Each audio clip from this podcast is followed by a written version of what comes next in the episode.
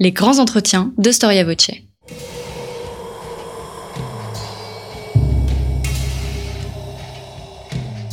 Une émission de la rédaction de Storia Voce.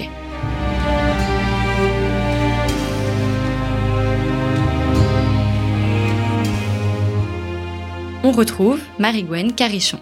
Chers auditeurs, bonjour et bienvenue dans cette nouvelle émission Storia Voce de nos grands entretiens.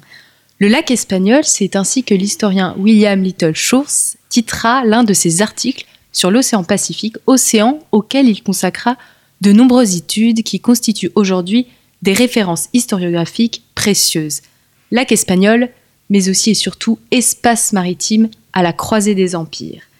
Exploré par les Européens au XVIe siècle à l'heure des grandes expéditions maritimes et des découvertes ambitieuses, le Pacifique est un univers maritime à l'histoire mouvementée objet des fantasmes européens, plaque tournante d'opérations militaires et commerciales, miroir des tensions et des accords politiques et diplomatiques occidentaux, le Pacifique hispanique est un carrefour et une clé de compréhension essentielle du monde dans son histoire moderne et contemporaine. Nous recevons aujourd'hui au micro de Storia Voce l'historien Bernard Lavallée qui vient nous parler de son nouvel ouvrage sur le Pacifique paru aux éditions Vendémiaire.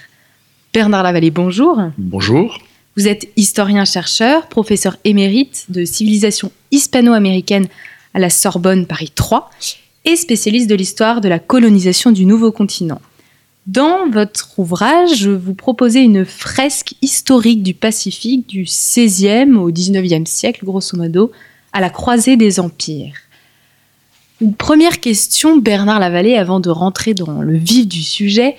Qu'en est-il aujourd'hui des recherches historiographiques sur le Pacifique? Alors évidemment, euh, étant donné l'importance prise par un certain nombre de pays qui bordent le Pacifique sur ces rives asiatiques, je pense au Japon, je pense bien entendu surtout à la Chine, le Pacifique est devenu un espace vers lequel tous les regards se tournent. Et vous savez notamment à quel point, n'est-ce pas, il y a eu un tropisme, il y a toujours un tropisme aux États-Unis qui euh, ne cesse de s'accroître et par là même d'augmenter l'importance de la façade californienne. En fait, euh, pour les historiens, euh, les recherches se sont à la fois multipliées et diversifiées au cours des dernières décennies. Et vous avez parlé, à propos de mon livre, d'une fresque. Effectivement, les travaux euh, sur le Pacifique sont des éléments de la fresque en question. Mais je crois que la grande originalité de ces travaux, et c'est dans ce sens que j'ai essayé d'écrire mon livre, c'est de montrer la dynamique qui, euh, peu à peu, s'empare de cet empire, euh, sans que les Européens, pendant très longtemps, s'en rendent compte, s'en rendent compte, pardon, mais qui va être euh, une réalité qui commence à être une réalité dès la fin du XVIe siècle, qui va durer pendant le XVIIe, le XVIIIe, qui va connaître des changements importants avec la fin de l'Empire américain espagnol, mais qui ensuite va, dynamique qui va ensuite reprendre lorsque ce seront d'autres puissances européennes, d'autres puissances impériales, qui, à leur tour, vont essayer de façon concurrentielle d'investir cet immense Pacifique. Alors quand on pense Pacifique, on pense à un océan. Et euh, quels sont les lieux emblématiques en fait du Pacifique que vous allez développer particulièrement dans votre ouvrage? Alors, dans, dans cet euh, ouvrage, il y a effectivement des endroits que vous avez dit emblématiques et qui le sont effectivement, qui sont des carrefours, et il y a aussi des espaces. Alors, les, les carrefours, d'abord emblématiques, ils se situent dans la partie au large de l'Asie du Sud-Est, car c'est par là en fait que les Européens, en l'occurrence les Portugais, sont arrivés au tout début du XVIe siècle, et c'est là que vont se jouer les premières rivalités impériales entre les Espagnols, les Portugais et les Espagnols, pour le contrôle des îles des épices, les fameuses îles Moluques, que finalement l'Espagne euh, cédera aux Portugais lorsque l'Espagne se sera euh, rendue maître de, des immensités américaines. Les autres euh, points emblématiques, évidemment, ce sera Macao, en Chine, mais là, c'est les Portugais qui dominent euh, l'affaire.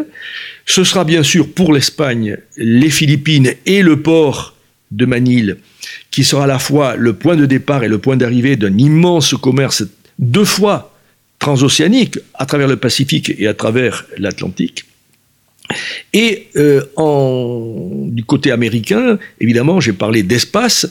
Il y a aussi un lieu emblématique qui est le port d'Acapulco, qui sera le port d'arrivée et de départ du commerce transpacifique espagnol. Mais il y aura aussi, de façon plus lente, mais en tout cas plus durable, euh, peu à peu, l'organisation de toute une série d'échanges entre les différentes régions de la côte pacifique d'Amérique du Nord, d'Amérique centrale et d'Amérique du Sud, qui font que, qui vont faire que cette façade euh, pacifique dont on parle en général, dont pendant longtemps on a peu parlé euh, dans les études historiques, va prendre de plus en plus d'importance au point que aujourd'hui, depuis quelques dizaines d'années, il y a une, ce qu'on pourrait appeler une reconsidération, à savoir que l'histoire de l'Amérique n'est plus simplement une histoire euh, transatlantique, c'est aussi une histoire du Pacifique. Et il ne faut pas oublier donc que l'histoire de l'Amérique, de toute l'Amérique, se joue dans ou sur ou à partir de deux océans, l'Atlantique et le Pacifique. Là, on peut dire que le Pacifique a été découvert par les Européens vers 1513. Mhm. Comment s'est passée cette découverte et quels sont les noms euh, pareil emblématiques en fait de cette découverte et de cette expédition Alors, euh, comme je l'ai, je l'ai dit tout à l'heure, le Pacifique en fait a été découvert. Je dirais que plutôt les Européens sont arrivés dans le Pacifique par les, par les deux extrémités. Les Portugais très tôt, dans la décennie des années 1510, par le détroit de Malacca, qui les a conduits ensuite vers euh, les fameuses îles Moluques, et pour certains d'entre eux, très rapidement en Chine. Et les Espagnols, eux, vous l'avez parlé de 1513, avec effectivement une expédition qui traverse l'isthme et qui arrive sur la mer du Sud. Alors, un petit détail, pourquoi le Pacifique est-il appelé la mer du Sud? Tout simplement parce que dans la région où il est découvert avec, vous guillemets, dans l'isthme de Panama, la côte est nord-sud. Donc pour les Espagnols qui arrivent par la terre, euh, c'est bien, l'océan se trouve au sud. C'est la mer du Sud. En fait, pour ce qui concerne les Espagnols, euh, la découverte du Pacifique se fait dans un contexte très particulier à savoir que la dynamique du cycle antillais, qui qui s'est ouverte avec la découverte de, Saint-Domingue, puis de la conquête de Cuba, etc., par les Espagnols, euh, cette dynamique qui a été soutenue pendant un certain nombre d'années par l'exploitation orifère, cette dynamique euh, s'éteint. Et par conséquent, les Espagnols sont obligés d'aller chercher autre chose, et c'est dans ce cadre qu'ils vont euh, parcourir, sillonner pendant plusieurs années, sans grand euh, résultat, euh, l'isthme de Panama, et enfin arriver sur le Pacifique. Mais il faut dire, car c'est aussi intéressant, au cours des premières années, ils arrivent sur cet océan, mais pour eux, c'est un océan vide. Ils ne savent pas comment y naviguer, ils ne savent pas, excusez-moi l'expression, quoi en faire, et c'est un peu euh, un, océan, comme je l'ai écrit dans un des chapitres, pour eux, ouvert sur le néant. Alors que les Portugais, de l'autre côté de l'Empire, eux, tout de suite, ont compris que euh, ce nouvel océan était pour eux la possibilité d'ouvrir, de, de, de diversifier et d'enrichir encore plus leur fameuse route commerciale par le sud de l'Afrique, l'Inde, l'Asie du Sud-Est et enfin la Chine, qui va être leur objectif dans un premier temps, avec la création du comptoir de Macao. On peut dire en fait que les Portugais ont mieux compris, ont su mieux euh, appréhender en fait le Pacifique que les Espagnols qui tâtonnent. C'est-à-dire que les, la philosophie politico euh, économique qui préside aux deux pénétrations est complètement différente. Dans le cas des Portugais, il s'agit de, de créer toujours plus loin des comptoirs, pas plus. Les Espagnols, eux, sont inscrits en Amérique dans une autre philosophie qui est contrôler le pays. Et donc, effectivement, euh, les conséquences de ces deux visées qui se sont imposées aux deux pays ibériques font que les les installations et ensuite euh, l'installation dans la durée des deux empires vont, ces deux, ces deux choses-là vont être complètement différentes dans un cas et dans l'autre. en effet, vous parlez, ce que vous disiez tout à l'heure, il y a tout un chapitre de votre ouvrage que vous nommez Une mer ouverte sur le néant. Euh, vous parlez des divisions de Cortés en mer du Sud, euh, du problème de Panama euh, et des longs échecs. vous parlez de dix années d'échecs dans le Sud. Oui. donc vous expliquez en fait par la politique des Espagnols, c'est ça? Alors, le, le, problème, si vous voulez, c'est que les Espagnols, une fois qu'ils sont arrivés sur cette mer, ont voulu aller au-delà. Une mer en soi, ça n'est rien. Et donc, on a vu apparaître trois types de tentatives. Euh, Cortés, effectivement, on oublie que Cortés, très rapidement, au Mexique, va, euh, arriver sur le Pacifique, il va envoyer des éclaireurs qui vont découvrir, entre guillemets, le Pacifique. Et très rapidement, Cortés va euh, a d'ailleurs s'octroyer le monopole de la construction navale et de la navigation sur le Pacifique Nord et qu'il va essayer d'aller au-delà, vers de nouvelles îles, vers de nouveaux territoires d'or, où l'or serait, serait euh, en abondance, etc. Le mais chaque fois, il va essayer à trois reprises, soit en personne, soit par des lieutenants, euh, de transformer ses rêves en réalité. Ça sera autant d'échecs. Ensuite, depuis Panama, les Espagnols vont commencer un petit commerce avec le Nicaragua, avec l'espérance que le Nicaragua serait une nouvelle, un nouveau Mexique. Euh, il n'en a été rien, bien entendu. Les Espagnols ont fait des bénéfices au Nicaragua, mais il n'avait rien à voir avec ceux du Mexique. Et en Amérique du Sud, comme vous l'avez dit, il va falloir attendre dix années et trois expéditions pour que les Espagnols, conduits par Pizarre, parviennent à l'empire des Incas et à le conquérir en un temps assez rapide, alors que l'approche, effectivement, avait duré dix ans. Alors il y a deux, deux faits, euh, euh, deux, grands pays en fait sur ce Pacifique, on l'a longuement évoqué, le Portugal et l'Espagne.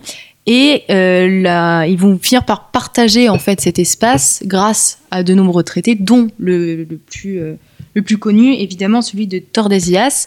Est-ce que vous pourriez en dire quelques mots? Alors, il y a eu en fait deux euh, traités qui sont essentiels pour ce que vous dites. Le premier a été le traité de Tordesillas, par lequel la papauté, on s'en était remis au pape, la papauté a partagé le monde en deux. Un demi-monde, si j'ose dire, espagnol et un demi-monde portugais. Euh, à savoir que tout ce qui était à l'ouest d'une ligne qui passait à, je crois, 280 000 des îles du Cap-Vert serait espagnol, tout ce qui était à l'est serait portugais. Ce qui n'avait pas été, ou difficilement, ce qui avait été prévu, c'est que de l'autre côté du monde, la même démarcation séparerait ce qui était portugais et ce qui était espagnol. Mais étant donné que si l'on connaissait l'océan Atlantique, on ne connaissait pas encore le Pacifique, et par conséquent, euh, personne ne savait exactement où passait la frontière entre les deux euh, empires, les deux empires en formation. Alors ça, c'est la première phase. La deuxième phase, c'est que du fait de cette imprécision, les Espagnols ont essayé, eux aussi, de s'installer dans les Moluques, ce qu'on appelait les îles des épices, je crois que le terme est, significatif, mais euh, ils avaient évidemment, ils éprouvaient de grosses difficultés, alors que les, Portugais, eux, avaient leur base arrière de l'Inde et euh, de Malacca dans, dans le détroit, les Espagnols, eux, avaient des bases qui se situaient de l'autre côté de l'océan, puisqu'ils ne pouvaient pas euh, utiliser la route portugaise par le sud de l'Afrique, le sud de l'Inde et euh, le détroit de Malacca. Donc, après plusieurs essais qui ont été euh, tous des échecs, les Espagnols ont décidé de passer un, un, contrat, en quelque sorte, de signer un traité avec les Portugais, ça a été le traité de Saragosse, par lequel, contre dédommagement, les Espagnols abandonnaient sur les Moluques leur droit, entre guillemets, le droit qu'ils espéraient, qu'ils imaginaient pouvoir s'octroyer. Et pourquoi? Tout simplement parce qu'ils étaient rendus compte de la quasi-impossibilité pour eux de se maintenir, et surtout parce que nous sommes dans les années 20, là, maintenant, ils ont découvert et conquis la nouvelle Espagne, c'est-à-dire le futur Mexique, l'Amérique centrale, et très bientôt, ça va être la conquête du Pérou, à la fin de la décennie, au début de la décennie suivante. Donc, si vous voulez, euh, l'importance des épices dans l'économie monde de l'époque, pour les Portugais, reste fondamentale. Pour les Espagnols, elle ne l'est plus, parce que les Espagnols découvrent d'autres sources d'enrichissement en Amérique, et cette autre et l'autre source d'enrichissement, les deux sources d'enrichissement, c'est bien sûr l'or accumulé par des générations d'Indiens, mais c'est surtout la main-d'œuvre indienne qui est par millions en Amérique, qui va permettre, qui va, qui, va, qui va, laisser espérer et qui va de fait permettre des enrichissements multiples dans les mines, dans le travail de la terre, dans le travail euh, de, des textiles. Alors, vous avez parlé euh, des, euh, des, habitants en fait du oui. Pacifique. Comment se passe globalement la rencontre entre ces Européens et ces euh, habitants depuis euh, des voilà. centaines d'années euh, du Pacifique Il faut, il faut distinguer de qui l'on parle. Oui, puisqu'il y a évidemment plusieurs peuples. Voilà. Alors, le, le premier, les premiers contacts que les Espagnols vont avoir avec le monde du avec les gens du Pacifique, ils ne partent pas dans le cadre des voyages dont on parlera plus tard du Mexique vers les Philippines, ils sont le résultat d'expéditions que les Espagnols font vers l'Océanie, c'est-à-dire vers le cœur insulaire de l'océan, à partir du Pérou. À partir du Pérou. Et là, ils vont, il va y avoir trois expéditions, dont les premières iront aux îles Salomon, qui sont dans la région de Guadalcanal, c'est-à-dire euh, au nord de l'Australie actuelle, et qui, euh, en fait, vont mal se passer. Pourquoi? Parce que les Espagnols, bien entendu, partent là-bas avec dans l'idée qu'ils vont trouver un monde comparable à celui qu'ils connaissaient, qu'ils avaient rencontré en Amérique. Or, rien, évidemment, n'est pareil. Le climat n'est pas pareil, n'est pas le même. Euh, les populations ne sont pas organisées de la même façon. Euh, et par conséquent, les Espagnols, dans les trois cas dont j'ai parlé, vont avoir les plus grandes difficultés et chacune de ces expéditions finira en catastrophe. Pour ce qui est de l'autre euh, côté du Pacifique, là les choses sont différentes. Alors je ne parlerai pas de la Chine qui à elle-même, en elle-même, est un monde à part, que d'ailleurs les Espagnols vont penser non pas coloniser, mais donc ils vont chercher à voir comment ils pourraient s'installer en Chine et la coloniser. Il y aura de, plusieurs, je, dirais presque de nombreuses euh, expéditions, notamment conduites par des religieux, toutes conduites par les religieux, de façon à pénétrer en Chine, soit par la Chine directement, soit par ce qui a été appelé plus tard l'Indochine. Mais la Chine reste un monde qui euh, va être pour l'Espagne fascinant. C'est-à-dire qu'à la fois il attire, mais en même temps, je ne dirais pas qu'il fasse peur, mais, ou qu'il fait peur, mais je dirais qu'il semble interdit pour, l'Espagne. Et puis il y aura aussi alors un autre monde asiatique qui va jouer un rôle non pas marginal, mais décalé, aussi bien pour les Portugais que pour les Espagnols, c'est le Japon. Le Japon, qui évidemment n'est pas le Japon qu'on connaîtra plus tard, c'est un Japon euh, régionalisé par les seigneurs de la guerre, euh, et dans lequel les Portugais et les Espagnols vont essayer de s'installer, mais de façon différente. Ils vont essayer de s'installer par le biais des ordres religieux. Les Portugais, avec comme élément de pénétration les jésuites, et les Espagnols, avec comme élément de pénétration les, les franciscains. Et puis enfin, il y a la dernière rencontre qui va être très importante et, la plus durable dans l'affaire dont on parle, c'est celle des Philippines, où là, les Espagnols vont trouver un monde, euh, je dirais, euh, mixte par rapport à ce que j'ai dit tout à l'heure, à savoir qu'ils vont avoir deux sortes, ou deux ou trois sortes de difficultés. La première, c'est que contrairement à ce qui se passait en Amérique, où les espaces étaient immenses et tout d'un seul tenant, etc., là, ils se trouvent dans un espace euh, insulaire, plusieurs centaines d'îles peuplées, euh, avec des cultures différentes. Certaines avec une culture récente mais très active musulmane dans le sud euh, de l'archipel. Pour le reste, ils trouvent des îles qui ne correspondent pas à ce qu'ils attendent. Il n'y a pas de mines, il n'y a pas assez de population pour l'utiliser, euh, pour la mettre au travail, euh, dans un travail plus ou moins servile. Il n'y a pas de possibilité, à proprement parler, de créer des industries de type textile, comme c'est très rapidement le cas en Amérique. Mais, et là on revient sur ce qu'on a dit de la Chine, mais c'est une île où les Chinois sont présents. C'est-à-dire que depuis vraisemblablement plusieurs siècles, des marchands chinois qui venaient de la côte chinoise qui est en face de l'archipel assuraient le, lien entre l'archipel des Philippines et la Chine continentale. Et les Espagnols vont s'insérer dans ce système, à savoir qu'ils vont créer une ville nouvelle, Manille, leur capitale, et que Manille va être la, comment dirais-je, la plaque tournante, l'interface entre l'économie monde des Espagnols qui va aller jusqu'au Mexique et de là en Europe, et la Chine qui apporte, qui apporte ce qu'elle euh, peut donner au monde ibérique, c'est-à-dire des produits nouveaux, des produits, des, produits artistiques, surtout des vêtements, etc., et qui va recevoir en paiement ce dont, ce dont elle a absolument besoin, c'est l'argent américain. Donc, vous voyez, euh, l'Espagne est, je dirais, au début et pendant longtemps, déconcertée par, les réalités humaines, géographiques et économiques qu'elle rencontre qu'elle trouve aux Philippines, mais très rapidement aussi, elle va le supporter, si j'ose dire, parce que cet espace philippin lui permet d'avoir un pied en Europe, si j'ose dire, et l'autre pied en Chine.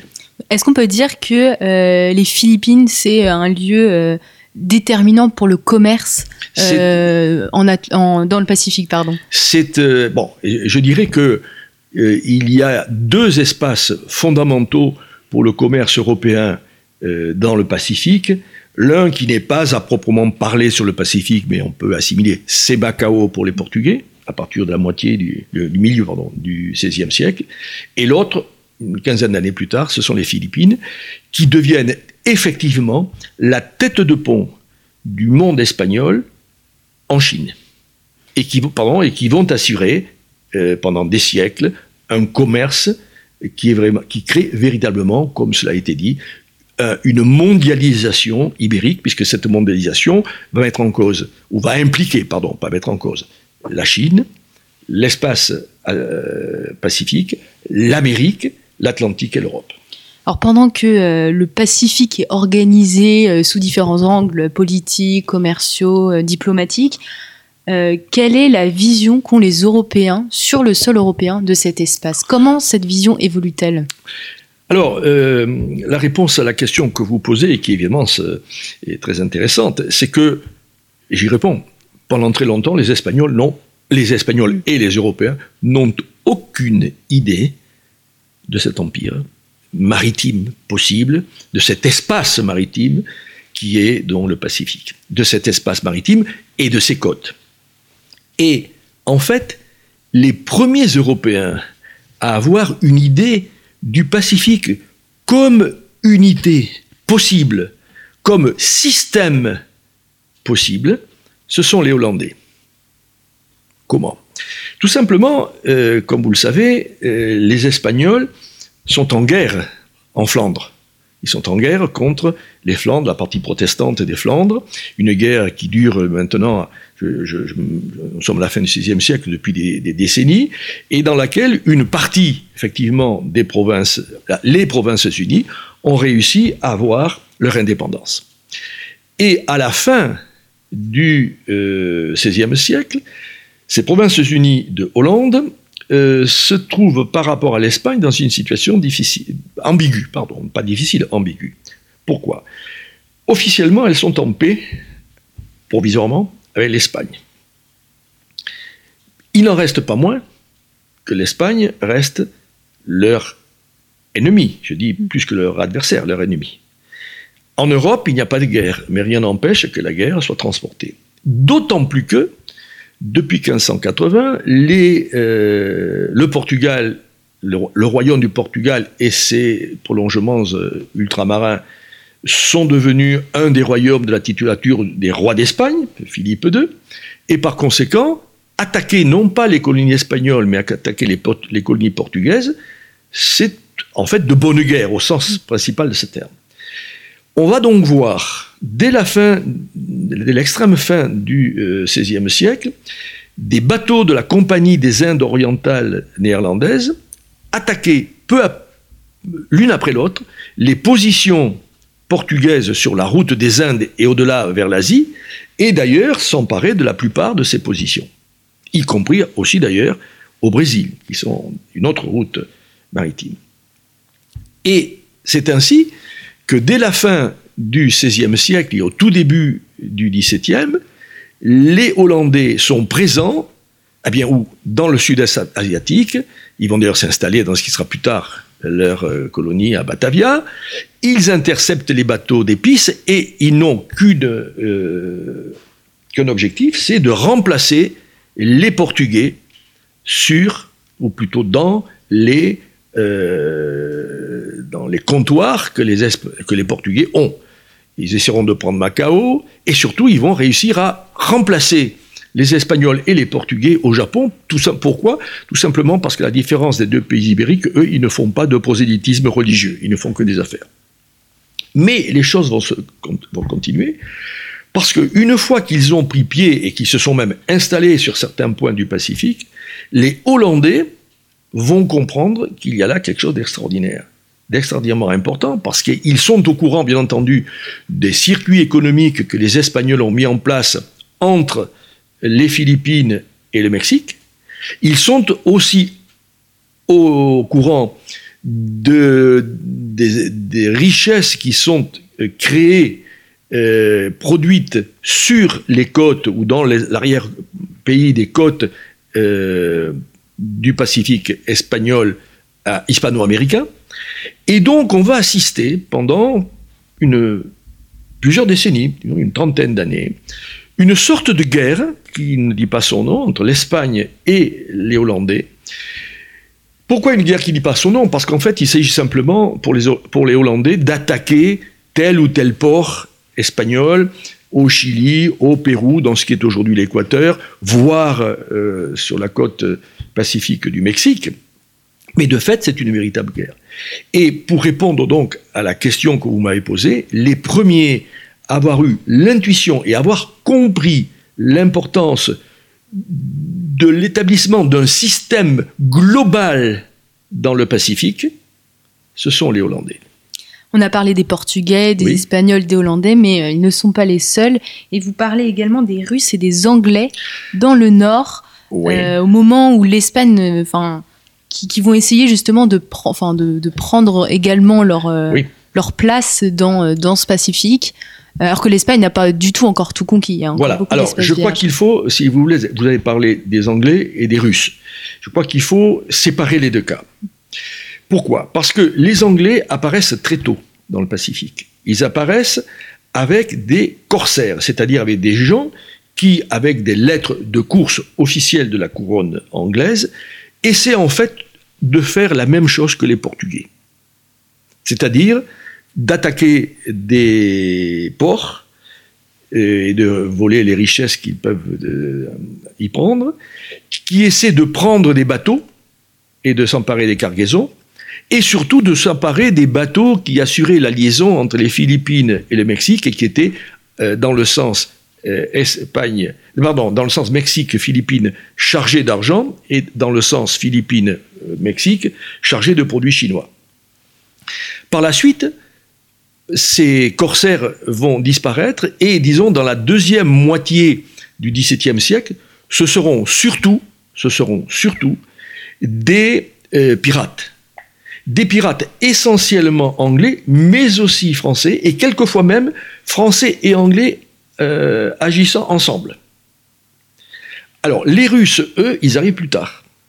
Ils arrivent plus tard, c'est-à-dire que, euh, disons, ils s'installent, ils traversent, ils arrivent en, euh, sur la, côte pacifique de l'extrême Sibérie orientale, Et, ils vont passer, bien entendu, en Alaska, ce qui était Alaska, ce qui était assez facile, comme vous le savez, encore que le climat était rude, et ils vont s'installer, effectivement, dans ce qui est aujourd'hui l'Alaska, et un peu plus tard, lorsqu'ils auront, dans, un double contexte, et qui correspondra à la fois la, au fait que les Russes se, constituent, reprennent des, forces en Alaska, et à une époque où la, la, présence espagnole est affaiblie, parce que l'Espagne, comme on le sait, à la fin du XVIIe siècle, est en pleine décrépitude, vont commencer à descendre et euh, ils vont peu à peu euh, gagner vers le sud et ils arriveront d'ailleurs, mais bien plus tard, ils arriveront pratiquement dans la région de Vancouver, au nord de Vancouver,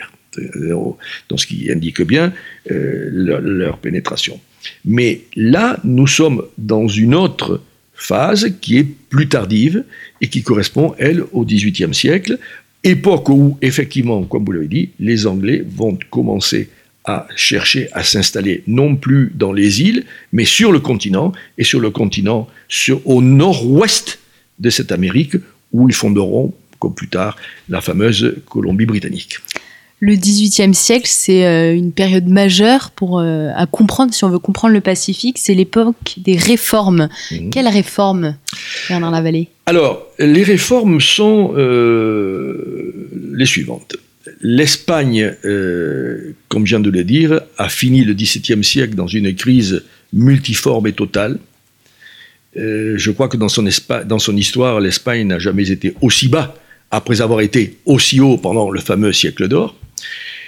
Et euh, au tout début du XVIIIe siècle, après d'ailleurs une guerre difficile contre un candidat autrichien et les alliés de l'Autriche, euh, le candidat français, le petit-fils de Louis XIV, Philippe V, s'installe sur le trône d'Espagne et fonde la dynastie pardon, des Bourbons, toujours sur le trône de ce, pays. Bien. Je, dois aller vite, bien entendu. Après des réformes qui concerneront essentiellement l'Espagne pendant la première moitié du XVIIIe siècle, à partir de la seconde moitié, et surtout du siècle, et surtout à partir des années 1560-70, et euh, ensuite, l'Espagne va entreprendre toute une série de réformes de son empire. C'est-à-dire qu'il n'y a pas, à proprement parler, de réformes propres au Pacifique. Il y a une réforme globale de l'empire. Cette, ces réformes, cette réforme globale, elle a des aspects administratifs, elle a des aspects politiques, elle a des aspects militaires, elle a des aspects économiques. Et bien entendu, dans ce cadre global, le Pacifique, c'est-à-dire en fait la route économique entre Manille et Acapulco au Mexique, dans les deux sens, va être, va être concerné. Et c'est dans le cadre de cette libéralisation qu'effectivement la vie du Pacifique impérial espagnol va être changée. Pourquoi? D'abord parce que la, libéralisation dont je parle va changer beaucoup de choses, mais elle va changer beaucoup de choses, non seulement dans le lien économique, dans la route économique dont j'ai parlé, mais aussi sur la façade pacifique de l'Empire. Autrement dit, les empêchements, les entraves, les interdictions qui existaient en Amérique par rapport au commerce avec les Philippines, dont l'Espagne voulait, mais n'y arrivait pas, voulait que, ce commerce soit presque uniquement orienté vers l'Espagne, mais bon, ça c'était un, vieux, vœu, pieux. À partir de la libéralisation dont je parle, euh, tout va se va s'enclencher, les échanges vont, vont, vont augmenter, et il va se passer, en ce qui concerne donc euh, les échanges transpacifiques, quelque chose d'assez curieux. C'est-à-dire que au cours des dernières décennies du XVIIIe siècle, les Philippines vont connaître un âge d'or extraordinaire. C'est que la libéralisation dont j'ai parlé va faire que les Philippines non seulement vont être en relation comme elles l'étaient déjà avec la Chine et l'Amérique, mais aussi par exemple avec l'Inde. On va voir arriver des bateaux qui viennent de la côte de Coromandel, par exemple.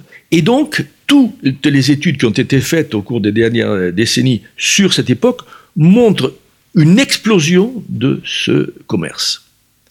Mais en même temps, les Espagnols vont avoir une idée. C'est-à-dire d'établir une ligne, une liaison, pardon, entre l'Espagne et les Philippines qui ne passe plus par le Mexique et les deux, et les deux océans, et qui traverse ces deux océans, mais qui soit une ligne, je dirais, allez, directe, comme le faisaient les Portugais, c'est-à-dire par le détroit de Malacca, le sud de l'Inde, l'océan Indien, l'Afrique. Et donc, il y a là une tentative des Espagnols pour, si vous voulez, modifier de façon assez importante leur lien avec les Philippines. Et en particulier pour ne plus dépendre du commerce transpacifique. Mais l'histoire a ses raisons, et comme vous le savez, le, début du XIXe siècle va voir euh, un changement, un bouleversement majeur en Amérique, c'est-à-dire la crise, les crises, la guerre, les guerres d'indépendance.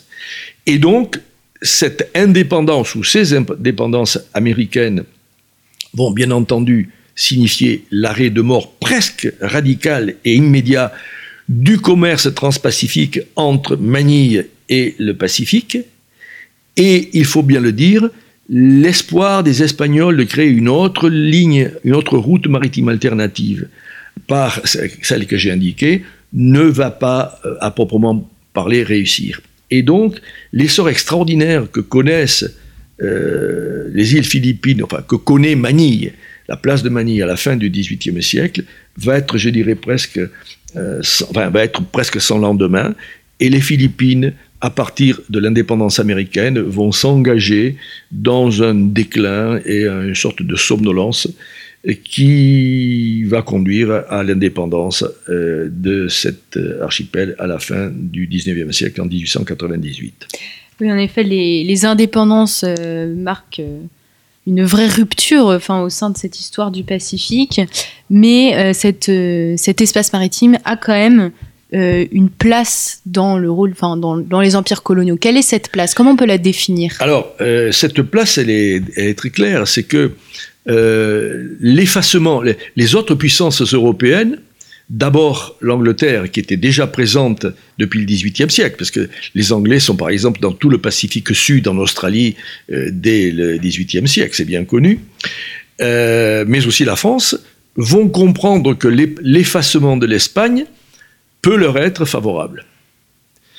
Et on va voir donc d'abord les Anglais, mais ensuite aussi les Français, s'intéresser à cet espace et y prendre pied pour s'y installer. C'est le cas des Français au Marquis, c'est le cas des Français en Nouvelle-Calédonie, c'est le cas des Français euh, dans l'archipel des Marquises, puis à, Tahiti, c'est le cas des Anglais dans beaucoup de ces archipels. Et puis, comme l'histoire de, l'Europe évolue, comme vous le savez, on va voir arriver dans cet espace euh, Pacifique, d'autres appétits. Et le, en dehors de celui des Français et des Anglais, qui est bien aiguisé, on va voir apparaître celui de l'Allemagne.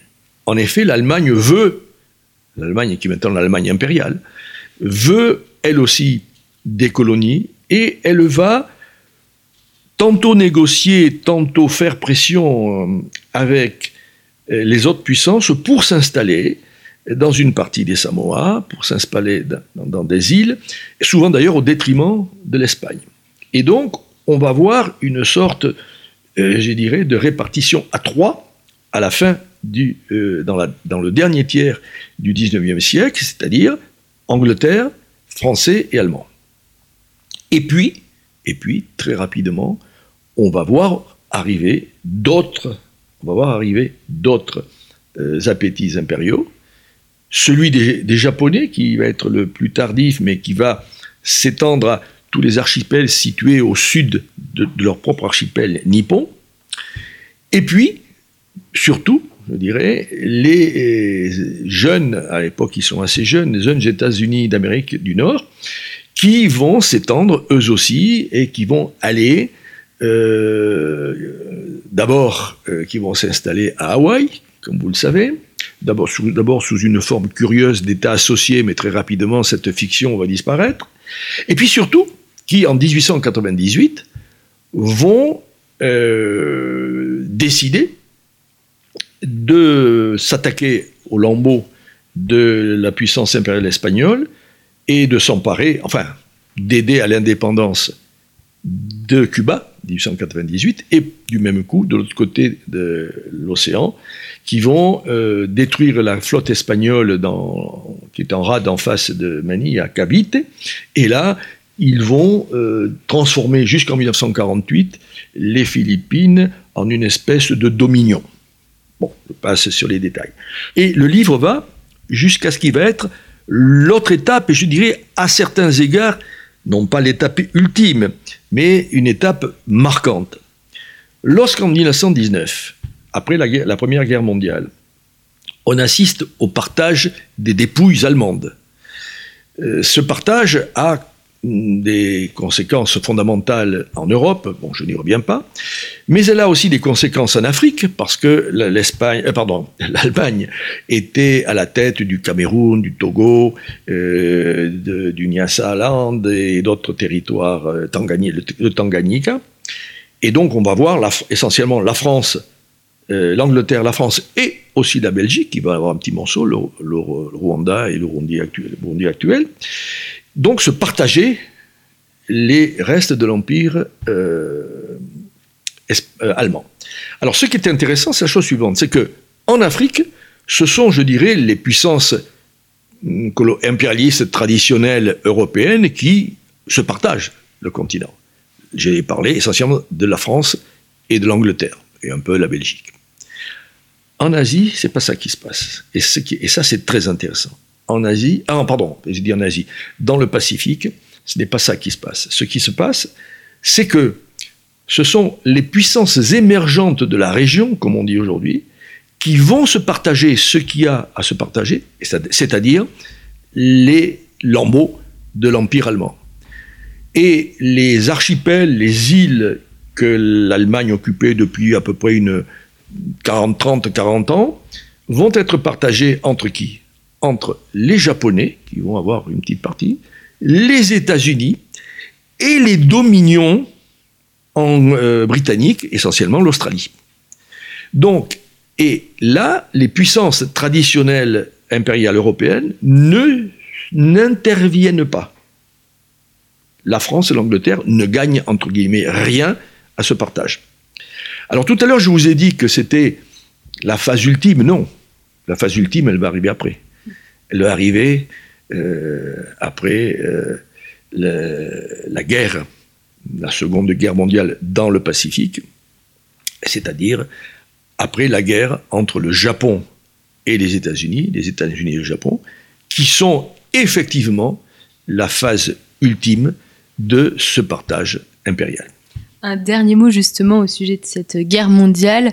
Euh, comment on peut définir le rôle du Pacifique justement dans cette guerre mondiale? Est-ce qu'il a été euh, finalement une, un élément fondateur et fondamental dans, dans la résolution Vous de la parlez de la Deuxième Guerre Je parle de la Deuxième Guerre mondiale. je crois qu'il a été euh, fondamental. Pourquoi? Parce qu'il ne faut pas oublier que les, puissants, les démocraties de 1939 à 1945, selon les années, parce qu'il y a eu des, des, phases comme vous le savez, ont été en guerre contre trois puissances impériales elles aussi, les puissances de l'Axe, c'est-à-dire euh, l'Allemagne, Berlin et l'Italie-Rome, mais aussi Tokyo. Et il est évident que l'idée, effectivement, des puissances de l'axe tripartite, c'est un axe un peu euh, bifurqué, mais enfin, c'était un axe, c'était effectivement en créant un front pacifique de changer la face du monde. Et il est évident que la guerre américano-japonaise dans le Pacifique a été un élément excessivement important dans le conflit. C'est-à-dire que ce conflit qui commence par être une guerre européenne avec le Pacifique se transforme en guerre effectivement mondiale. Et c'est dans ce sens que, dans cette mesure, qu'effectivement, le Pacifique devient un élément clé dans la nouvelle géopolitique du monde. Et comme vous le savez, depuis, les choses n'ont cessé de se manifester dans ce sens. Merci beaucoup Bernard Lavallée d'avoir répondu à nos questions Merci à vous. sur euh, cet espace maritime trop peu connu, le Pacifique. Euh, je renvoie nos auditeurs à votre ouvrage Pacifique à la croisée des empires, paru aux éditions Vendémiaire. Merci chers auditeurs pour votre fidélité et à bientôt pour une nouvelle émission.